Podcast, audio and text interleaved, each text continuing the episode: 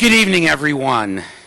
It's a beautiful autumn night in Tucson, Arizona, and we welcome you to the Steward Observatory and the 86th, 87th season of Steward Observatory Public Evening Lectures. Um, and we welcome those of you who are watching this lecture or podcast uh, on iTunes U via the World Wide Web and streaming at www.as.arizona.edu. Before I introduce tonight's speaker, I have a few announcements. First of all, we actually have an email list up on the back table where the flyers are. If you would like to get on our email list to be uh, receive notifications of further future public lectures, uh, feel free. Uh, we won't solicit you. We'll just keep you up to date with what's going on here at Steward Observatory. Yes. Oh, okay. Also, we have flyers. Uh, if you'd like to see the schedule for the rest of the semester, you can see that on the flyers. And on the back, there are a couple of public lectures that our sister department, the Lunar and Planetary Laboratory, will be offering this fall. So you want to check that out. Uh, we also have a flyer on our presentation in two weeks. Our next lecture will actually be a book signing. Professor Chris Impey has a new book out. He's going to promote it. We'll have a signing and a reception. And if you want to know what the book's about, there's a flyer of it on the back. Uh, also, if you are a student here for an assignment, unless you're in Professor Holberg's class, he's over there, I will be the person that will stamp the rest of your assignments down at this table after the question and answer period is over. So just sit tight. Finally, it is a clear and beautiful night. Therefore, the Raymond D. White Jr. 21 inch telescope is open for your viewing pleasure. If you've never looked through a relatively big telescope, I suggest at the end of tonight's lecture, big white building over there, big white dome, walk up the stairs. We have a couple of undergraduate astronomy majors running the telescope, and some of you might remember Dr. Charlotte Christensen. She's one of our postdoctoral fellows. She gave a talk here last spring. She'll be up there with the telescope operators to answer all of your astronomy questions. So if you've ever wanted a PhD astronomer to answer anything you question you had about astronomy or cosmology or the universe in general, she's there to do it for you. She's my office mate, and she's super smart. So bring your hardest questions to her. Turn your- Oh, Turn- does it need to go yeah. up some? I think is it on? Hello. Yeah, okay, good. You might bring it up a bit. All right. Tonight's speaker, as you can tell, this is going to be fun. Uh, tonight's speaker is Dr. Desika Narayan. Dr. Narayan received his bachelor's degree in physics and astronomy from the University of Florida.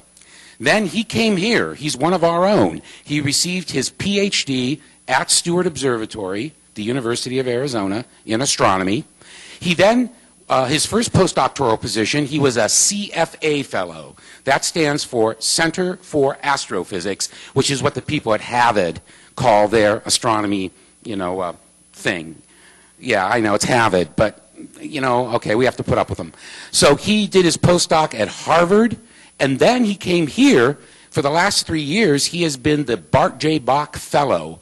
Bart Bok was the fourth director of Steward Observatory from 1966 until 1970. And he uh, we, uh, passed away in the early 80s, but we named a fellowship in honor of Professor Bok. And every three years, we bring the best and brightest postdoctoral fellows to uh, do their research here at Steward Observatory. But now, Dr. Narayan is finishing up his term as the Bok Fellow, and uh, this December he will be moving to the Philadelphia area, where he will be an assistant professor at Haverford College in their Department of Physics and Astronomy. So, without further ado, I uh, introduce Dr. Narayan and ask him to give us a lecture on the topic How to Make the Brightest Galaxies in the Universe. Dr. Narayan. Um,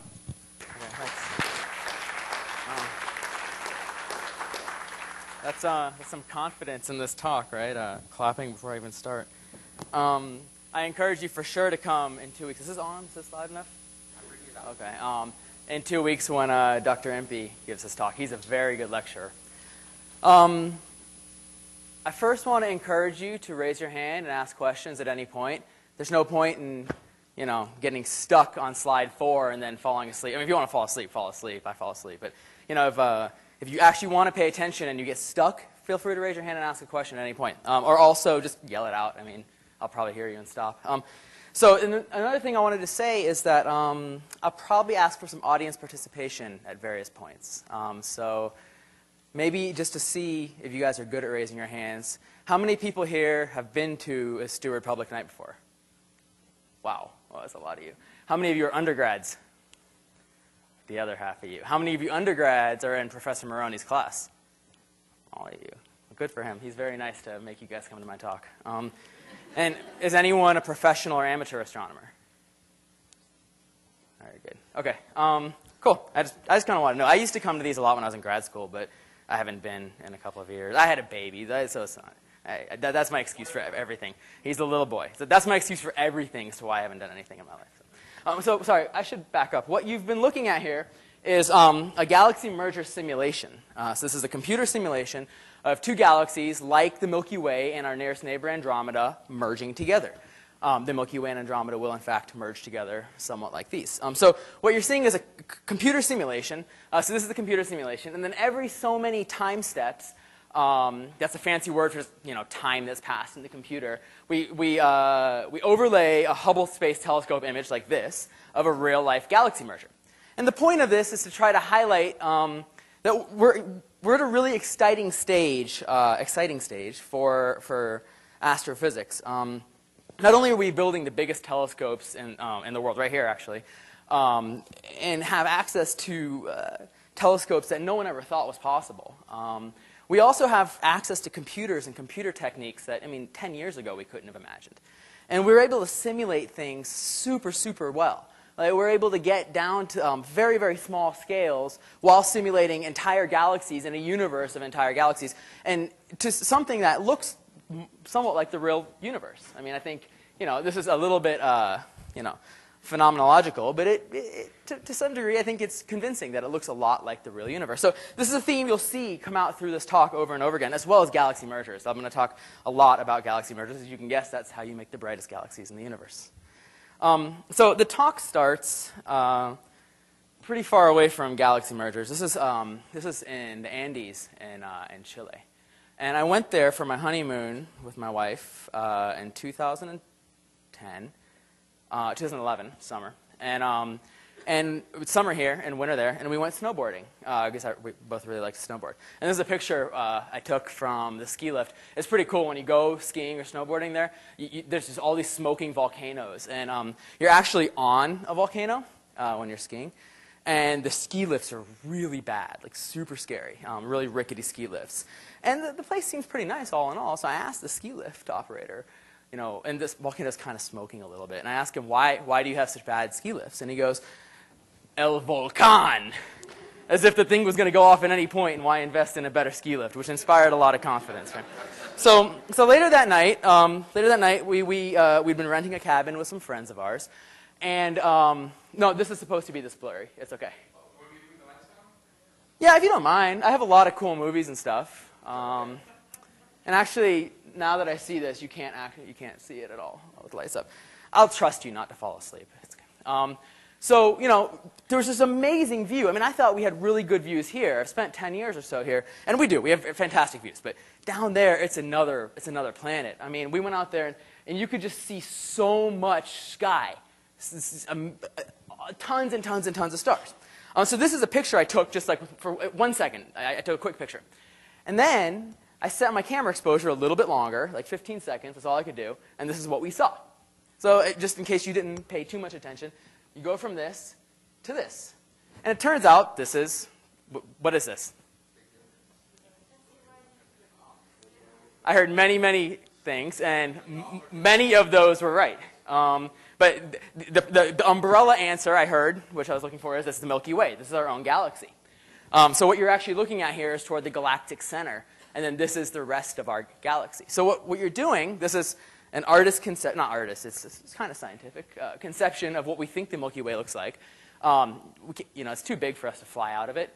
Um, so, you know, we have to kind of guess what it looks like. But we think we live about here. And this picture is looking in toward the galactic center. So it's sort of a 3D picture into the Milky Way.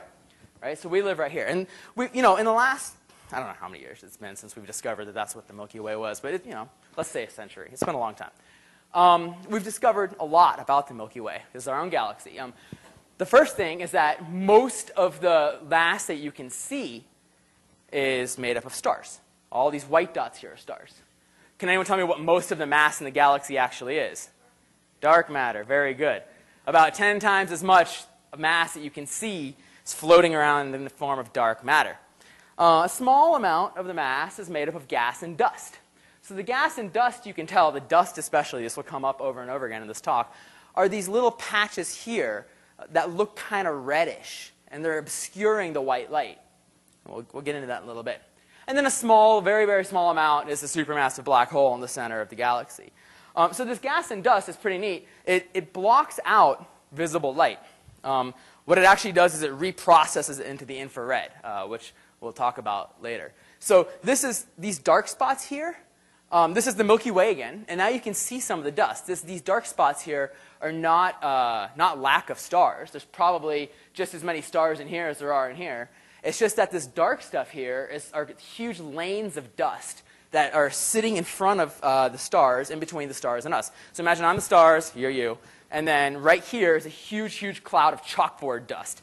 Well, if you, done, if you did it enough, eventually you wouldn't see me, right? So it's the same sort of thing here. It's just a bunch of chalkboard dust in between, uh, in between the outer stars in our galaxy and us. Um, we live not in isolation. You know, no, uh, no person is an island. No island. Our galaxy is not an island universe. Um, we live among many, many, many neighbor galaxies. This is a real life movie. Almost everything I show you tonight is going to be fake, but this is real. Um, this is the only real thing I'm going to show you basically all night. Everything else is made up in my head and a computer. Um, so this is the universe. This is um, just the nearby universe. All of these dots flying by you are real galaxies, just like our own. Our own galaxy has like a billion suns in it, more actually, 10 billion maybe.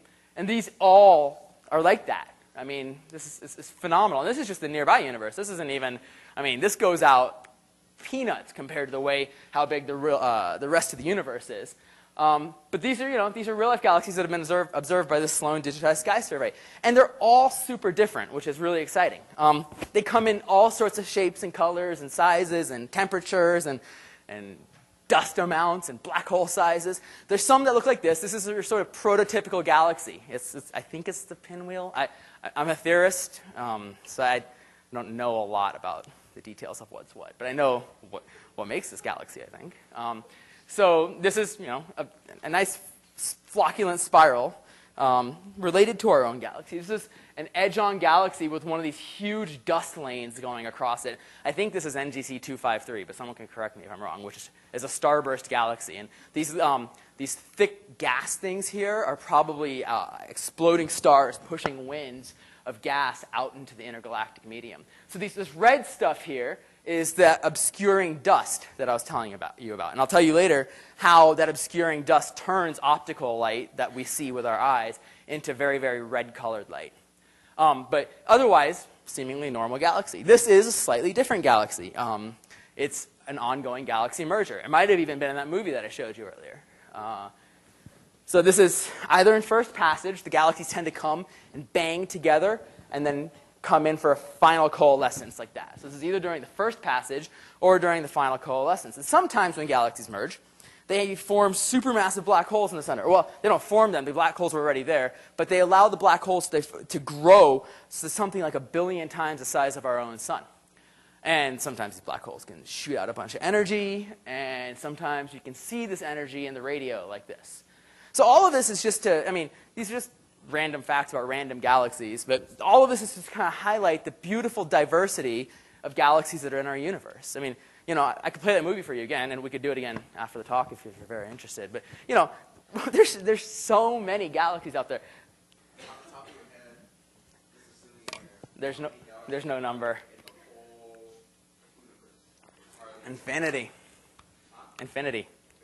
I mean, not, that's not really true. We think there's a mass to the universe. Um, so I, I, don't know. I couldn't tell you. Um, I, 10 billion. That's really, I don't know. I make, I'm making it up, though. I have zero idea. Yeah. 100 billion? Okay. I, I like that number better. It's good. Makes my science more important. 50 billion, yeah. S- six. Um, anyways, you know, the point is that this is uh, we live in a beautiful universe, right? There's there's a bunch of galaxies out there, um, where a bunch is something more than a million, less than a gazillion. Um, and they come in all sorts of shapes and sizes. So this is just our nearby universe. These are just the guys that live in our neighborhood. So about, I don't know, what is it? Uh, it's 2003, 20 years ago? 20 years ago. Very good. Know a lot more about this than I do. Um, we put the Hubble Space Telescope in space, and this has been, I think, you know, in modern era, unarguably, maybe over humanity, arguably, the most successful scientific experiment ever. It's, it's I mean, it's still, you know, it's, it's old. It's really old, and it's, it's, it's, you know, it's, it's barely going.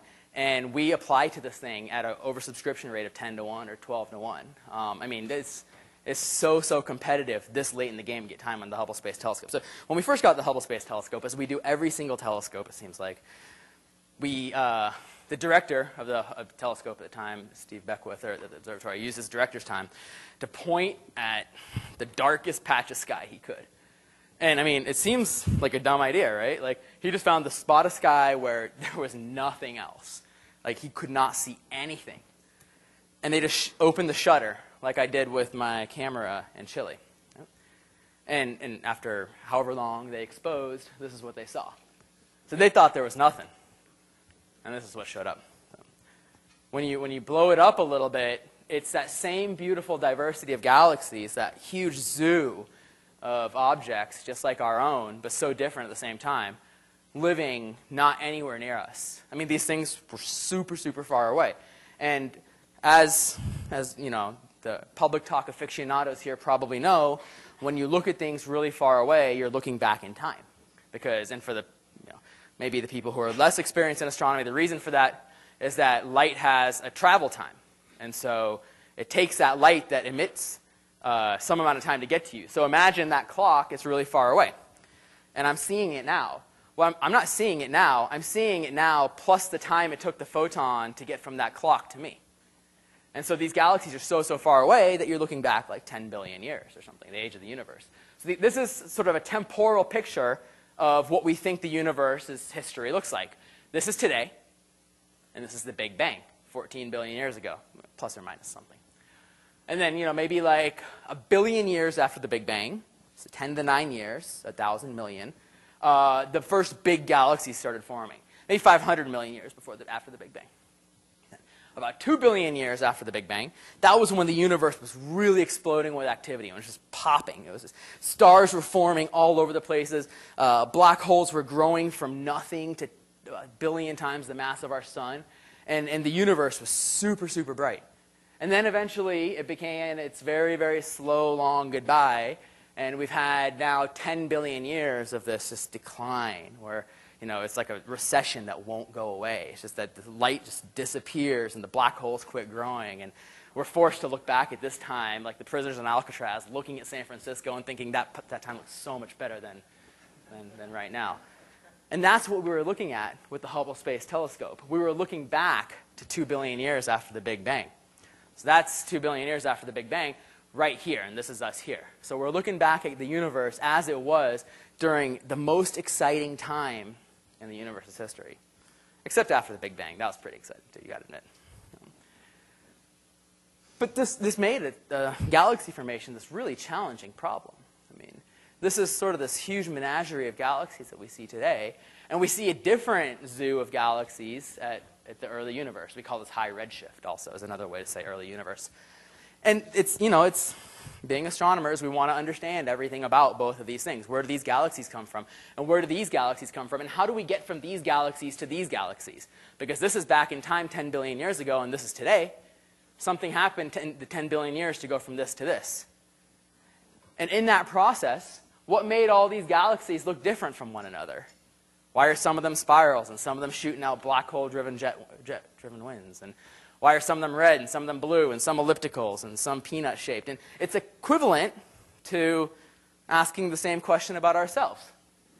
You see monkeys, you see people that look like monkeys, and you see people from, that's me, it's okay. I, I, just, I and, and you see clues from cavemen. And how, what's the connection between what's the connection between all these things? How do these two, which we see today, relate to one another? Both of these kind of look like this back here. It's the exact same thing. How do these things all relate to one another? We think these relate to these things back here. How do these things all relate? It's a very, very complicated question. And a key, key part of this question, one of the, I mean, I think, fastest growing fields of astrophysics today, especially galaxy formation astrophysics, is worrying about the biggest and brightest things. Yep. I have a question on something about earlier. So, do we know if there's any concrete reason for like the decline of galaxy formation? Or... It's a very good question, and we don't really know. Um, there are speculations out there. Uh, one, one that came from um, a professor who used to be here, uh, Romeel Davé, um, who uh, Terrence, the, uh, the, po- the post back behind you, used to work with. He came up with the idea, which I think is probably about right. Um, I mean, it's hard to know the details, but um, that the, so the universe is expanding after the Big Bang, and it's been expanding since the Big Bang. And so this is today. This is Big Bang. Big Bang was infin- infinitesimally small here, and you know, pretty big here.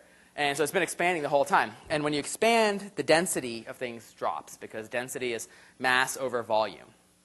So it's you know, how much matter you have packed into a very small amount of volume. So imagine you have you know, a box here uh, full of lead or something, and then I expand that box. Well, it's going to have the same amount of lead in it, but it's not going to be as dense. It won't sink in water, for example, whereas before it might have.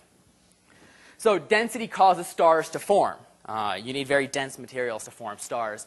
And the universe was very dense back then. It's not as dense now. We think that has something to do with it. Um, in addition to just the, a conspiracy between how much matter was falling into galaxies and helping them and giving them fresh fuel for star formation. I know that's probably a little more complicated answer than you really wanted, but it's, it's a very complicated question. We don't, we don't know the answer. Okay, so back to um, how do we get to the brightest galaxies in the universe? And again, I'm happy to have questions when, whenever, uh, whenever you want. Um, so before we talk about the brightest galaxies in the universe, and these are a, a, a key player in galaxy formation astrophysics, um, we should talk about how we found these galaxies. So does anyone, this is, this is a bonus question, does anyone know what telescope that is? Oh my God, very good. This is on top of Mount Graham, um, outside Safford, Arizona. If you go east on I-10, past Willcox, and you turn off the road sort of toward the Chiricahuas, and you go towards Safford instead. That's you know, one of the tallest mountains around. Um, I took this picture. I used to be an observer before I became a theorist. Um, and observing is super fun, too. It just trains you. You're up all night, all day, all night, all day. So I switched to just couldn't handle it. Um, but this doesn't look like, in theory it's a lot easier. It's computer coding. So, um, this is, uh, you know, this doesn't look like your regular telescope, right? It looks like your radio dish if you have Dish Network or something. So this doesn't work the same way as an optical telescope. So the big mirrors that you're used to seeing, those catch light that we see with our eyes. Of course, those catch mostly optical, a little bit of infrared uh, light. This catches far infrared light, really far in the radio wavelength regime. Um, so this is up, uh, like I said, four hours away. The LBT, the Large Binocular Telescope, is like maybe 100 yards up the hill this way. And then the Pope Scope, the Vatican's telescope, is maybe 50 yards down the hill that way. Um, so this doesn't look at optical wavelengths. It looks at infrared wavelengths. Infrared is the same sort of wavelengths. They're a little longer than the wavelengths we see with our eyes. And that's uh, like what snakes and nighttime vision things see seeing. That's what, you know, the Marines or Navy SEALs seeing when they put the goggles on. Um, and this is the electromagnetic spectrum. This is, uh, this is all the ways that we see light. So this is the wavelength here of what we see with our eyes, the visible. It's about uh, 10 to 1 millionth to 1 10 millionth of a meter. Uh, the photon sizes, the wavelength size. It's about the size of you know, bacteria or viruses or something. And then, you know, what we see is very, very tiny compared to what we know about in the, uh, in the electromagnetic spectrum. This is the ultraviolet here. This is the stuff that, you know, comes, just enough of it gets through the atmosphere um, from the sun. The sun doesn't put out a lot of ultraviolet radiation, but, you know, it puts out enough that it will kill you. Um, and it, it comes through the atmosphere and, and gets you. And this is a very higher energy. This is much higher energy. This is X-rays, right? So high energy, you need lead to stop it. That's why you put lead on you when you get an X-ray. Um, and this is the infrared. This goes the other direction. It's longer wavelength, and it's, uh, it's um, much, much lower energy. So this is, you know, these things can be something like up to a millimeter photon sizes. I mean, the photons are pretty long. They're getting to the point where, like, you know, you could put your finger out as big as these photons are. And this is the wavelength regime that this sort of telescope sees. So you could ask, well, why build a telescope in the infrared? Our eyes can't see it. Who cares, right?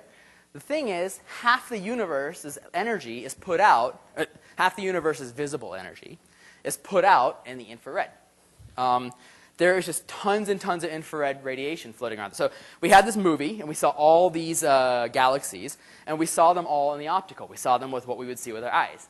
But there's tons of energy in the infrared. So what happens is in those galaxies, you have a bunch of stars, right? A billion or 10 billion. Uh, you can even have uh, a trillion stars. 10, yeah, 10 a trillion stars in them. And there's a bunch of dust, just like chalkboard eraser dust floating around. The dust comes from uh, dead stars. The dead stars kind of slough it off like their skin. It's, it's kind of gross if you say it like that, but it's, I mean, otherwise pretty normal.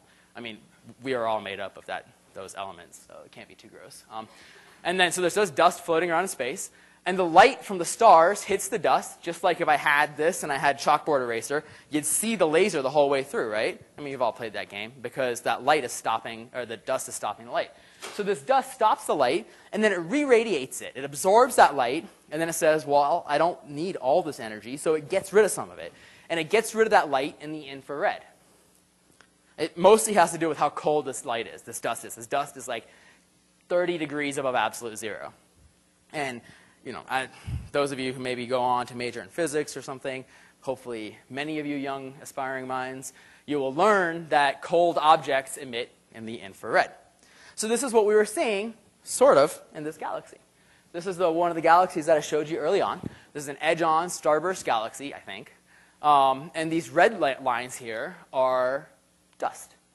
This is a bunch of dust that's been taken by the stars, uh, sorry, a bunch of light that's been taken by the stars, absorbed by the dust, and then re-radiated out in very red wavelengths. These red wavelengths are false colored here to look red to our eyes, but in reality they're so red our eyes would not see them. Are there any, any questions? Good. So we developed these fancy infrared, and I'll also say submillimeter. Um, it's, a, it's, it's, a, it's a jargony term, and I apologize, but it's, it's kind of hard to avoid. Um, so in the infrared, is the visible here. Um, the infrared wavelength regime goes out to 10 to the minus 3 meters. That's a millimeter. Right? So the sub-millimeter wavelength regime would be this really far infrared wavelength regime. So we call these sorts of telescopes the sub-millimeter telescopes, which is why its name is the sub-millimeter telescope.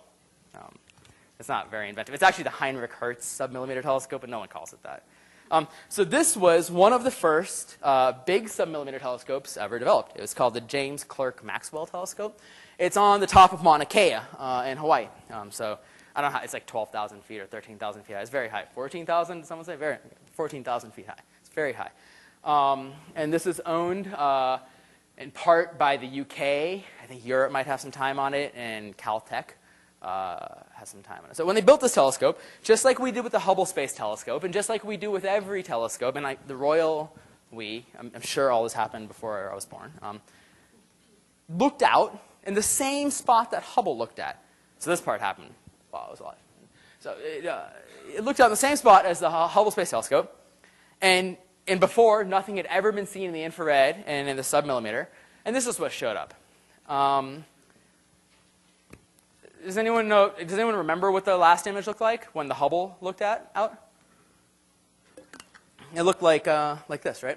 And so it's very, very different. Um, the first thing you'll notice is that there's these bright spots here that aren't here. These bright spots here, these white spots, those are galaxies. In fact, that's the brightest galaxy in the universe.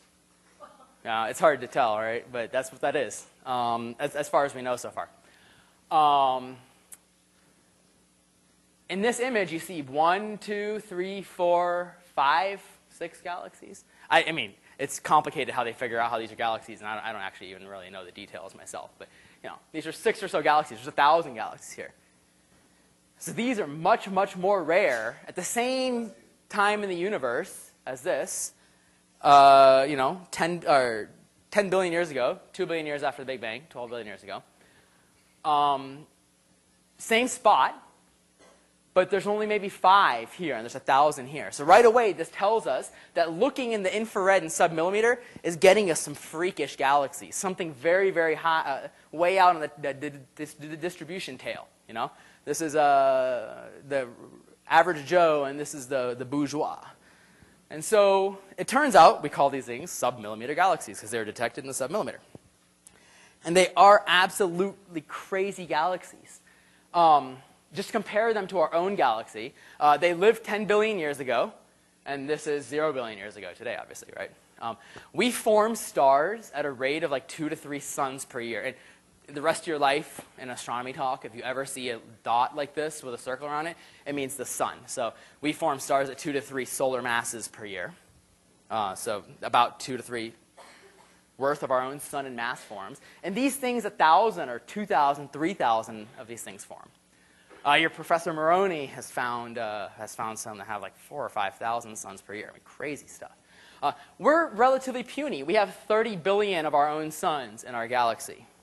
These things have up to a trillion. And the same thing with the brightness. I mean, we're pretty dim cosmologically. We have like 20 billion solar luminosities. So the, the worth of 20, 20 billion su- uh, suns, just like our own. These things have 100 trillion.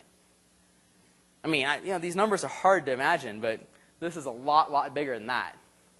A lot. So it turns out submillimeter galaxies are, are crazy. They're the most luminous, the brightest, and most heavily star-forming galaxies in the universe. And they live pretty much exclusively at this time, two billion years after the Big Bang, when everything is going on. And they're like the giants, the key players in, in this whole, whole game. I mean, depending how you ask the question. So that's cool, but you know, why do we care? I mean, beyond the fact that it's just a little bit of a a freak show, you know, who, who actually cares? Um, but you know, we we, we want to know what they are. We want to know where they come from. Um, and the truth is, we have no idea. This is like, it's, it's, it's almost embarrassing, right? They're, the, they're, they're by far the brightest things uh, in the infrared in the sky, and we have no idea what they are. So, for example, these, um, you know, when the first maps started coming out, they started taking, uh, figuring out where, you know, how many galaxies there were per unit area on the sky. So this is a map of the sky in the submillimeter, and each of these dots here is a galaxy that's been detected, one of these submillimeter galaxies. This is a pretty big map. Um, so this was the first, first basic data we had about submillimeter galaxies, which is how many there are, right? I mean, this is basic science. We're literally just counting. And we try to maybe make it a little bit more basic and say, or a little bit more complicated, and we say, well, okay, so there's this many dim ones and this many bright ones, this many intermediate ones. But you know, to first order, we're just counting. Um, but even that turned out to be too hard of a problem. Um, so we started looking in cosmological simulations. So these are numerical simulations, computer simulations, that uh, simulate the structure of the whole universe and the formation of all the galaxies in the universe. So this is a, a very state-of-the-art version of one of these simulations. It's run by, uh, by, by, the group I used to work with at Harvard. Um, and uh, this is not the kind of stuff they had in the mid-2000s when, when they were doing this problem, but you know, it was, it was still pretty good. Um, and you know, we looked in these simulations for these galaxies, uh, and um, it, was, it was bad. We couldn't find them there was almost none. So this is one of two technical plots I'll show this whole talk. Um, but it's a really easy plot, so it's, it's, it's okay. Um, so we, we looked in the simulations for all of these galaxies. And the way we, we quantified it was trying to match the way the observers had quantified it. So these are each these galaxies. Okay? This axis here shows number. So this is a lot of them. This is very few. And this shows brightness. This is very bright, and this is not bright. So what this means is that there's very, very few in real life. These are real life uh, observations. There are very, very few of the very, very bright submillimeter galaxies. And there's very few of the freaks. That's, expect that. There's much less of the dimmer submillimeter galaxies. The dimmer ones are still a trillion, and a thousand times brighter than our own Milky Way. They're still really bright. They're just not as bright as these. So this, we call this the number counts, because it's literally just the counts, the, num- the number of each type of galaxy. And this is what the simulations showed which this is a logarithmic scale, meaning we're under here by a factor of 50 to 100. And that's bad. I mean, if you know this, the cosmological simulations that we think are describing the formation and evolution of the universe can't find the brightest and most crazy galaxies that we see with our telescopes, I mean, we- we've got something wrong, right, in our, in our, in our, in our, in our knowledge of astrophysics. And since this problem has come out in 2005, this is a plot I show in, in like, in real, uh, like, technical colloquium. Uh, so the names mean something, I think, to very galaxy formation type people. I mean, I only show this in conferences. But the point of this is not to show you the names. It's to show you the number of papers that have come out by famous groups across the world uh, that have tried to work on uh, figuring out where these galaxies come from. I mean, it's really, it's the bane of galaxy formation theorists. Um, and so what I'll describe is a model that we think works, uh, but it's you know under heavy debate. I mean, this is this, this is an ongoing topic that, that we, we argue about it regularly. So so how would we go about trying to figure out what these galaxies are? And what I'm asking is, what does a computational astrophysicist actually do? Um, so we we start off with our undergraduate education, right? We take all the, the science that we learned in, in, in our beginning astronomy classes, and we usually majored in physics and astronomy, so we learned some more equations about physics. Uh, and then we usually go on to graduate school and we learn some more equations of physics and astronomy. But they're all basically the same things you learn as an undergrad, just slight variations on those. Uh, and there's different types of equations. There's equations that describe gravity and force. That's, you know, what gravity, you know gravity. There's fluid dynamics equations. We can treat most of the gas in a galaxy like a fluid, just like an aquarium. Um, and there's radiative transfer equations. This is a fancy way of saying these are the equations that govern how light goes through a galaxy. And then there's a whole lot of computer code to get these things to actually play nice together. And we put these things in a big computer code and we ship them off to a supercomputer. This, no news to Chris Sharp. He's, a, one of the, he's an expert computational astrophysicist sitting there in the audience. Um, we ship these things off to a supercomputer. Uh, this is uh, one of the uh, IBM supercomputers. And what these things each are are a rack full of like a thousand computers. So this is actually a picture of the, um, of the older UA HPC. So it's the high performance computing. Um, it's, just, it's over by one of the bridges there by Speedway. So what these things are is these are different computers, but it's the same idea. In each of these towers, there's like uh, not a thousand, but you know um, maybe a hundred. Uh, how did I do that? Uh, maybe 100 different computers. And they all talk to each other via this Ethernet cable. So you send the information to one big computer, and it distributes out all the information among all its working computers. And the working computers all sit there and chug away and think about it, and then send all of its information back to another computer, which collates that information and process it, and, and, and then sends new information out to the computers, and so on. And this is how we simulate the universe. There, in the back, there's a question?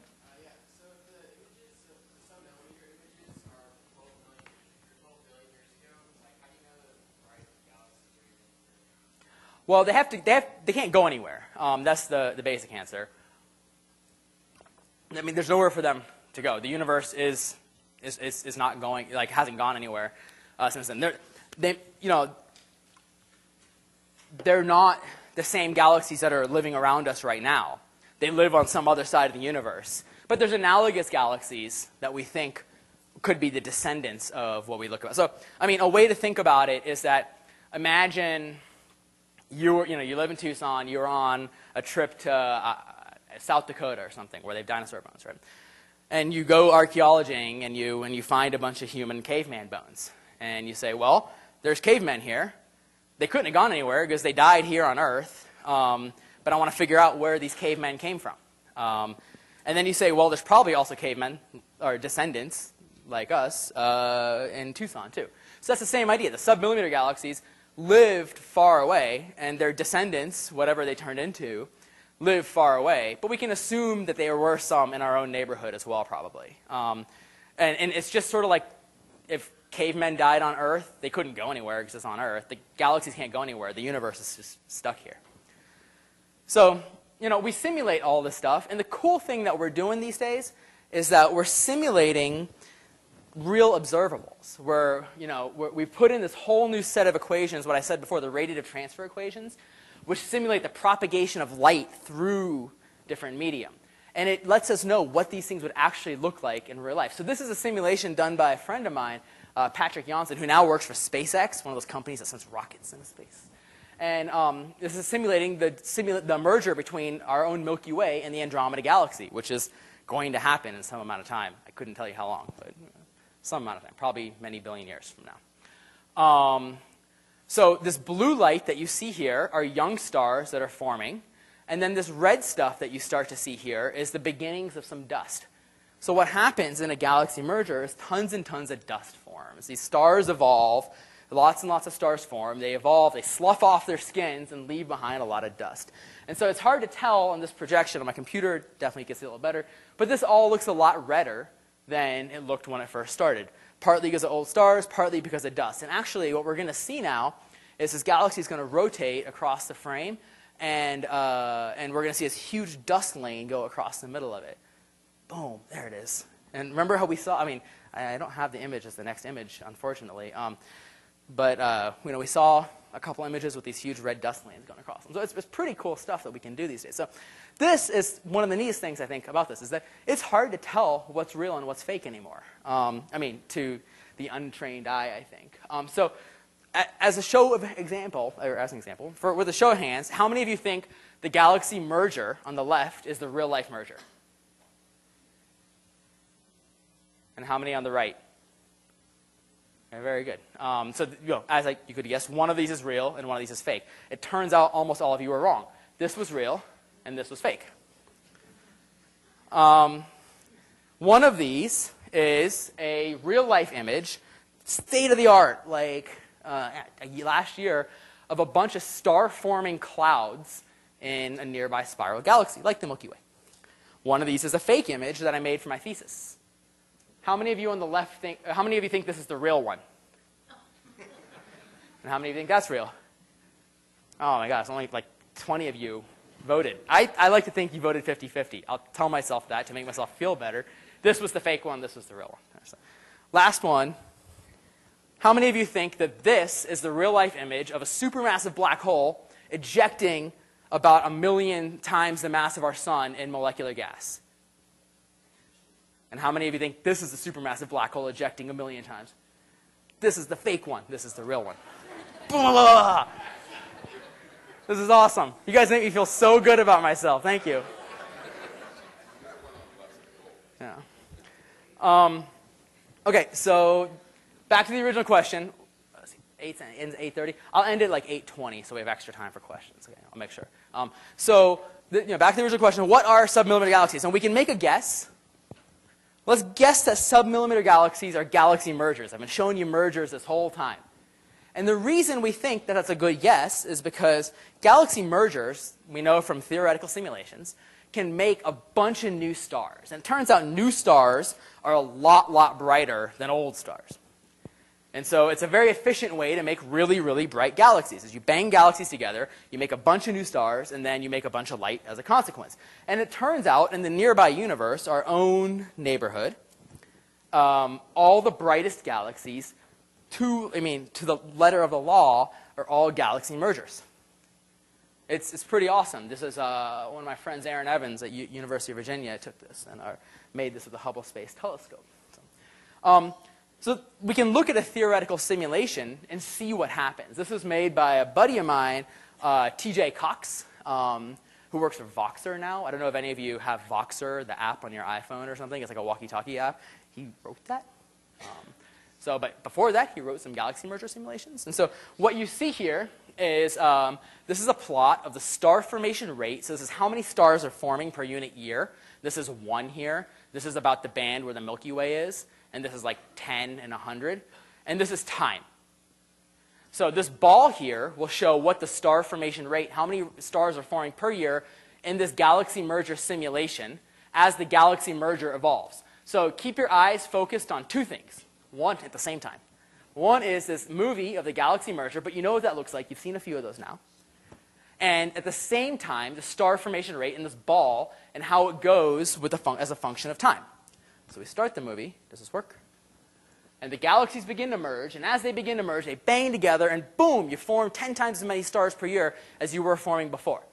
You go back to a normal, boring mode as the galaxies separate and they become a little bit more normal again, but then they become entangled again and get really, really dense. And when you have high densities, like I was saying before, you get a lot of star formation, and now you're forming stars at 100 times the rate of the Milky Way. And then eventually you've used up all your gas, which is turning into stars, and you enter this very, very boring, dead part of your life. We can play this again just uh, to see what it looks like.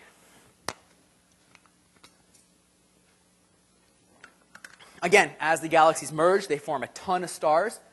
And it doesn't, you can think of just basically the star formation rate as how bright it is.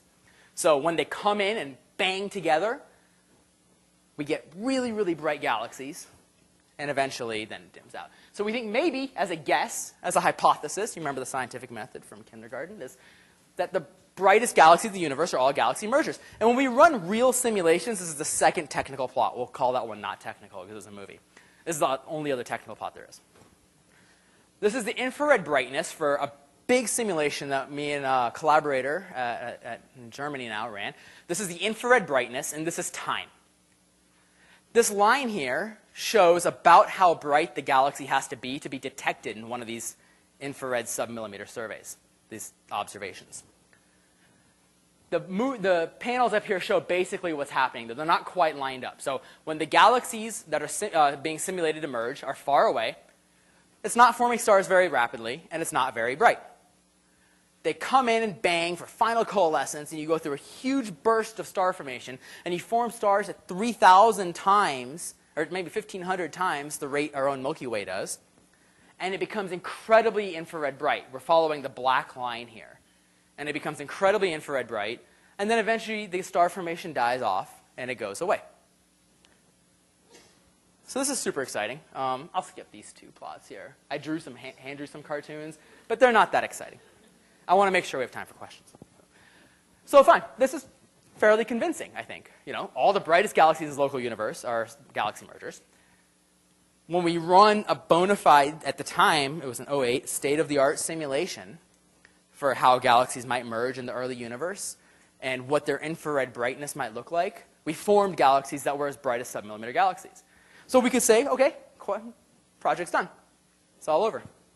But it turns out, if we ask the simple question, are all submillimeter galaxies galaxy mergers? The answer is no, like resoundingly.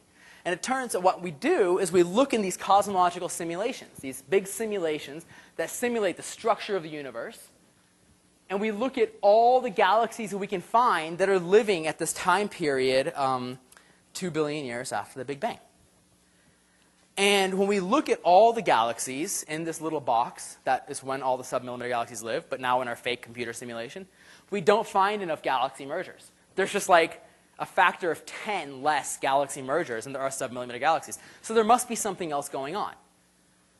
And what was, what's been missed, I think, and our theory is, in previous generations of computer simulations, is that galaxy disks, just normal galaxies that are not merging in the early universe, are crazy. They don't look anything like the plain disks that are in today's universe. So this is one of these disks in the early universe. Compared to our own Milky Way, our own Milky Way is living in the golden ages of the universe, and we're forming stars at a few suns per year. This disk is forming like 100 suns per year. If we look at a simulation in very high detail, this is a simulation of the Milky Way, and it's very, very calm looking. This is the stars in the simulation, and this is the gas.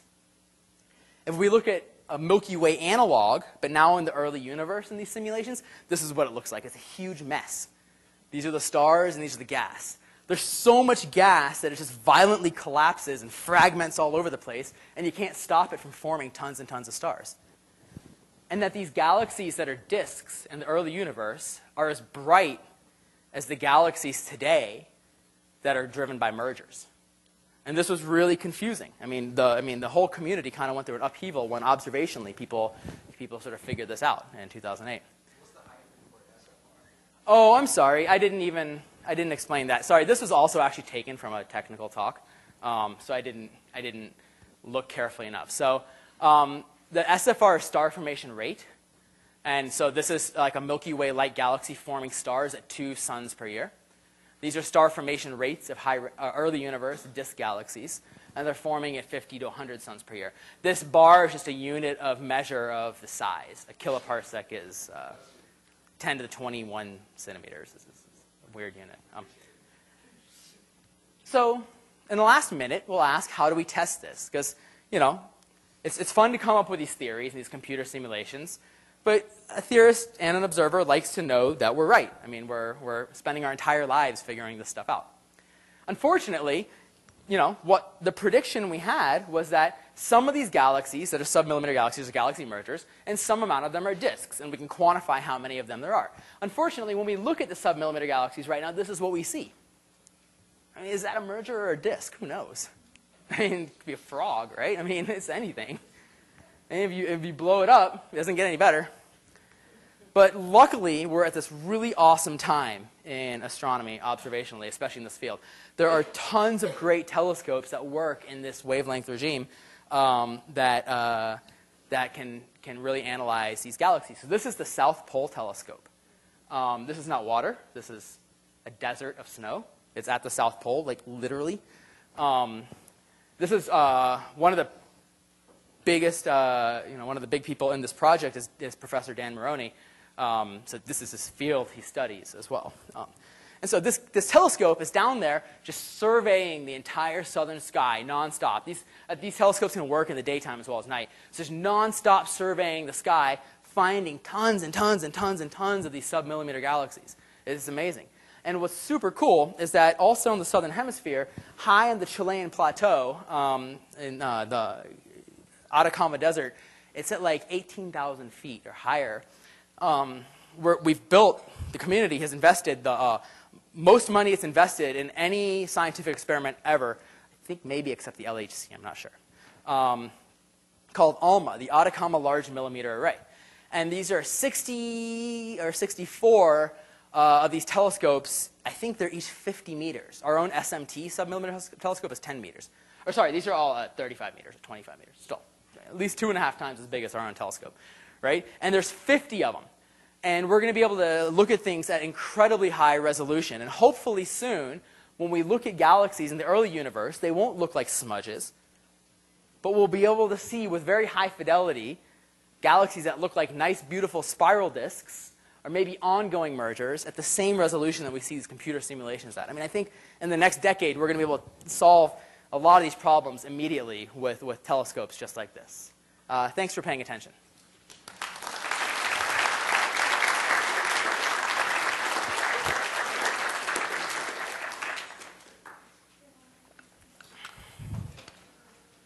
Thank you very much, Desika. We do have time for questions. If you have a question, raise your hand and I'll bring the microphone to you. It doesn't even have to be about this. It can be about anything astronomy. I just may not know the answer, but can- we could try. So what's your theory on that really bright submillimeter Oh, galaxy? right. So is it was- a merger? Is it Yeah, so that's a really interesting one. Its name is GN20. The GN is GOODS North. That's the field that all these telescopes looked in, and it was the 20th galaxy discovered. Um, and that's a really interesting galaxy. So in our simulations, we would say that has to be a galaxy merger. It's so bright, the probability that it's not is, is incredibly small. Um, and it's probably something that's really rare, like a merger between two galaxies that are the same mass.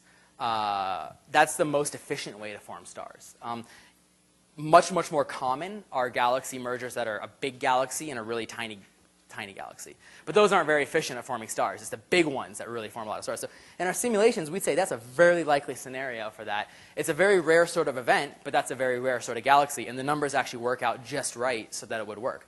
Um, that said, some, uh, some images that have been made recently with ALMA, this telescope, um, from some collaborators in Germany, have, made, uh, have have shown a big gas disk. And so that's exactly the opposite of what we would say it is. Um, so, you know, we can look in the simulations and weasel our way and say, well, maybe sometimes these mergers actually make disks. But, you know, it, it, it- the more interesting answer would be that it actually is a disk and we have no idea why, theoretically, and now we have a new problem to follow. You have another question here? What are the possibilities of other mechanisms? For example, what if these are supermassive black holes forming and we just happen to be right at the beam of a jet being ejected? Uh, right. So um, the jets primarily emit in the uh, far radio um, due to synchrotron emission, and so it, they aren't actually incredibly bright in these submillimeter wavelengths. The jets themselves aren't. Um, one related idea that has been posited has been that um, supermassive black holes that are the centers of these things that you can't see very well in the optical but are incredibly, incredibly hot, are heating up the nearby dust, and then that dust is re-radiating out in the infrared. And that's actually what's driving all this luminosity is a supermassive black hole and not, um, and not just young stars forming. Or maybe, you know, young stars forming are a small, small part of it. Um, that has not been ruled out. That, that could be the case. Um, I think from a simulation standpoint, we don't think that the black hole grows enough early enough for that to happen, that they're still kind of puny when this is all going on. But that may not be what's happening in real life. This is just what, what our, our models would tell us. In real life, it's an open question. Question here. Uh, is there any hope that uh, with the new giant telescopes coming online in the next decade or so, that we will be able to image the, that galaxy optically? Um, that is a two-part question. So the, the first thing is that they're very faint optically, um, and that's the, the very reason they're bright in the infrared and submillimeter is the same reason they're faint in the optical, and it's because all of that optical light from the young stars is being blocked by cold dust and re-radiated in the infrared. That said, um, these things are so darn bright that they're still pretty, you can still see them in the optical even with today's telescopes. Um, the resolution is not quite good enough yet, which leads me to the second part. But the next telescope we put up in space, uh, a lot of the work is being done right here in Steward in, uh, in the lab, um, JWST, should, this is James Webb Space Telescope, sorry, should be able to, um, should be able to resolve these much better. I don't know if it'll be able to resolve it to the level of this image. Uh, I, I, haven't actually tried to work that out. But then the next telescope after that, the giant Magellan telescope that Arizona is building the mirrors for, this is a 25 meter, I, I, I don't actually know. I think, I think like 25 meter uh, segmented glass telescope. Um, and that will almost certainly be able to get these galaxies at this sort of resolution. Uh, and so that's, that's like 10, 20 years away, 20 years away. I don't know. We have a question over here. How do we know that the infrared light coming from dust is coming from dust? How did we first figure that out?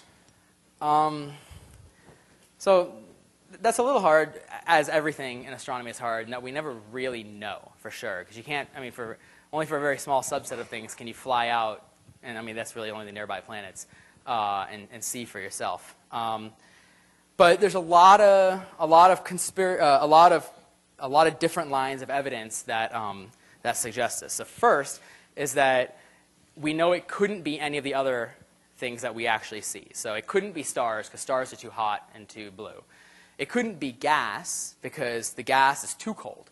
Uh, some infrared light does come from the gas, but it, it also doesn't have a high enough uh, cross section. Not, it doesn't have a big enough area to actually block the ultraviolet and optical light.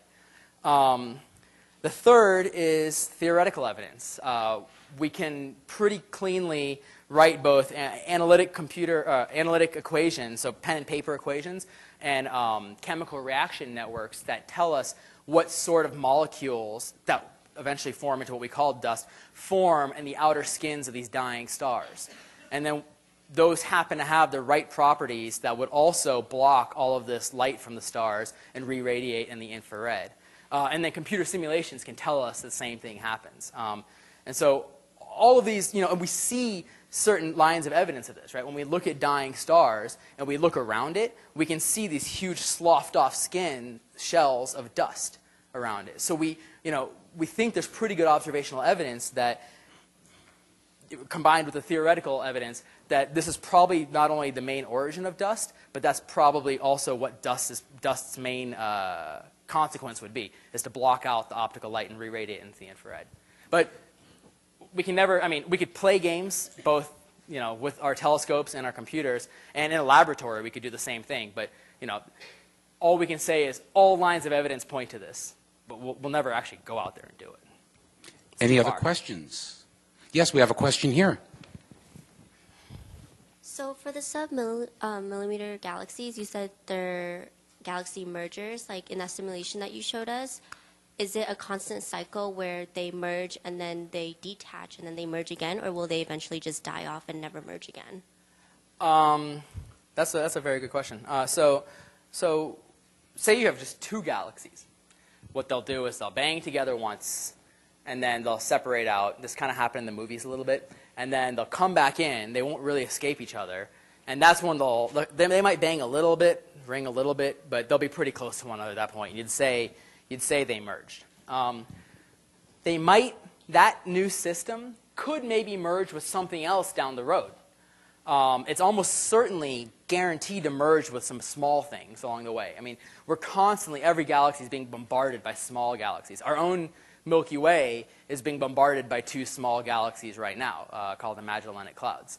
Um, but big, big mergers between two big galaxies are much more rare. So once a galaxy's done at once, odds are it's not going to happen again. It could, but probably given the amount of time the universe has ha- uh, that's passed in the universe, it wouldn't have happened.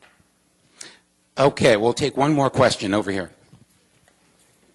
Two more? Okay. I mean, I can hang out all night. Okay, so since um, the things you said that like basically the brightest galaxy will be when there's a merger between two bigger galaxies, and you also said that there could be potentially like a hundred billion different galaxies.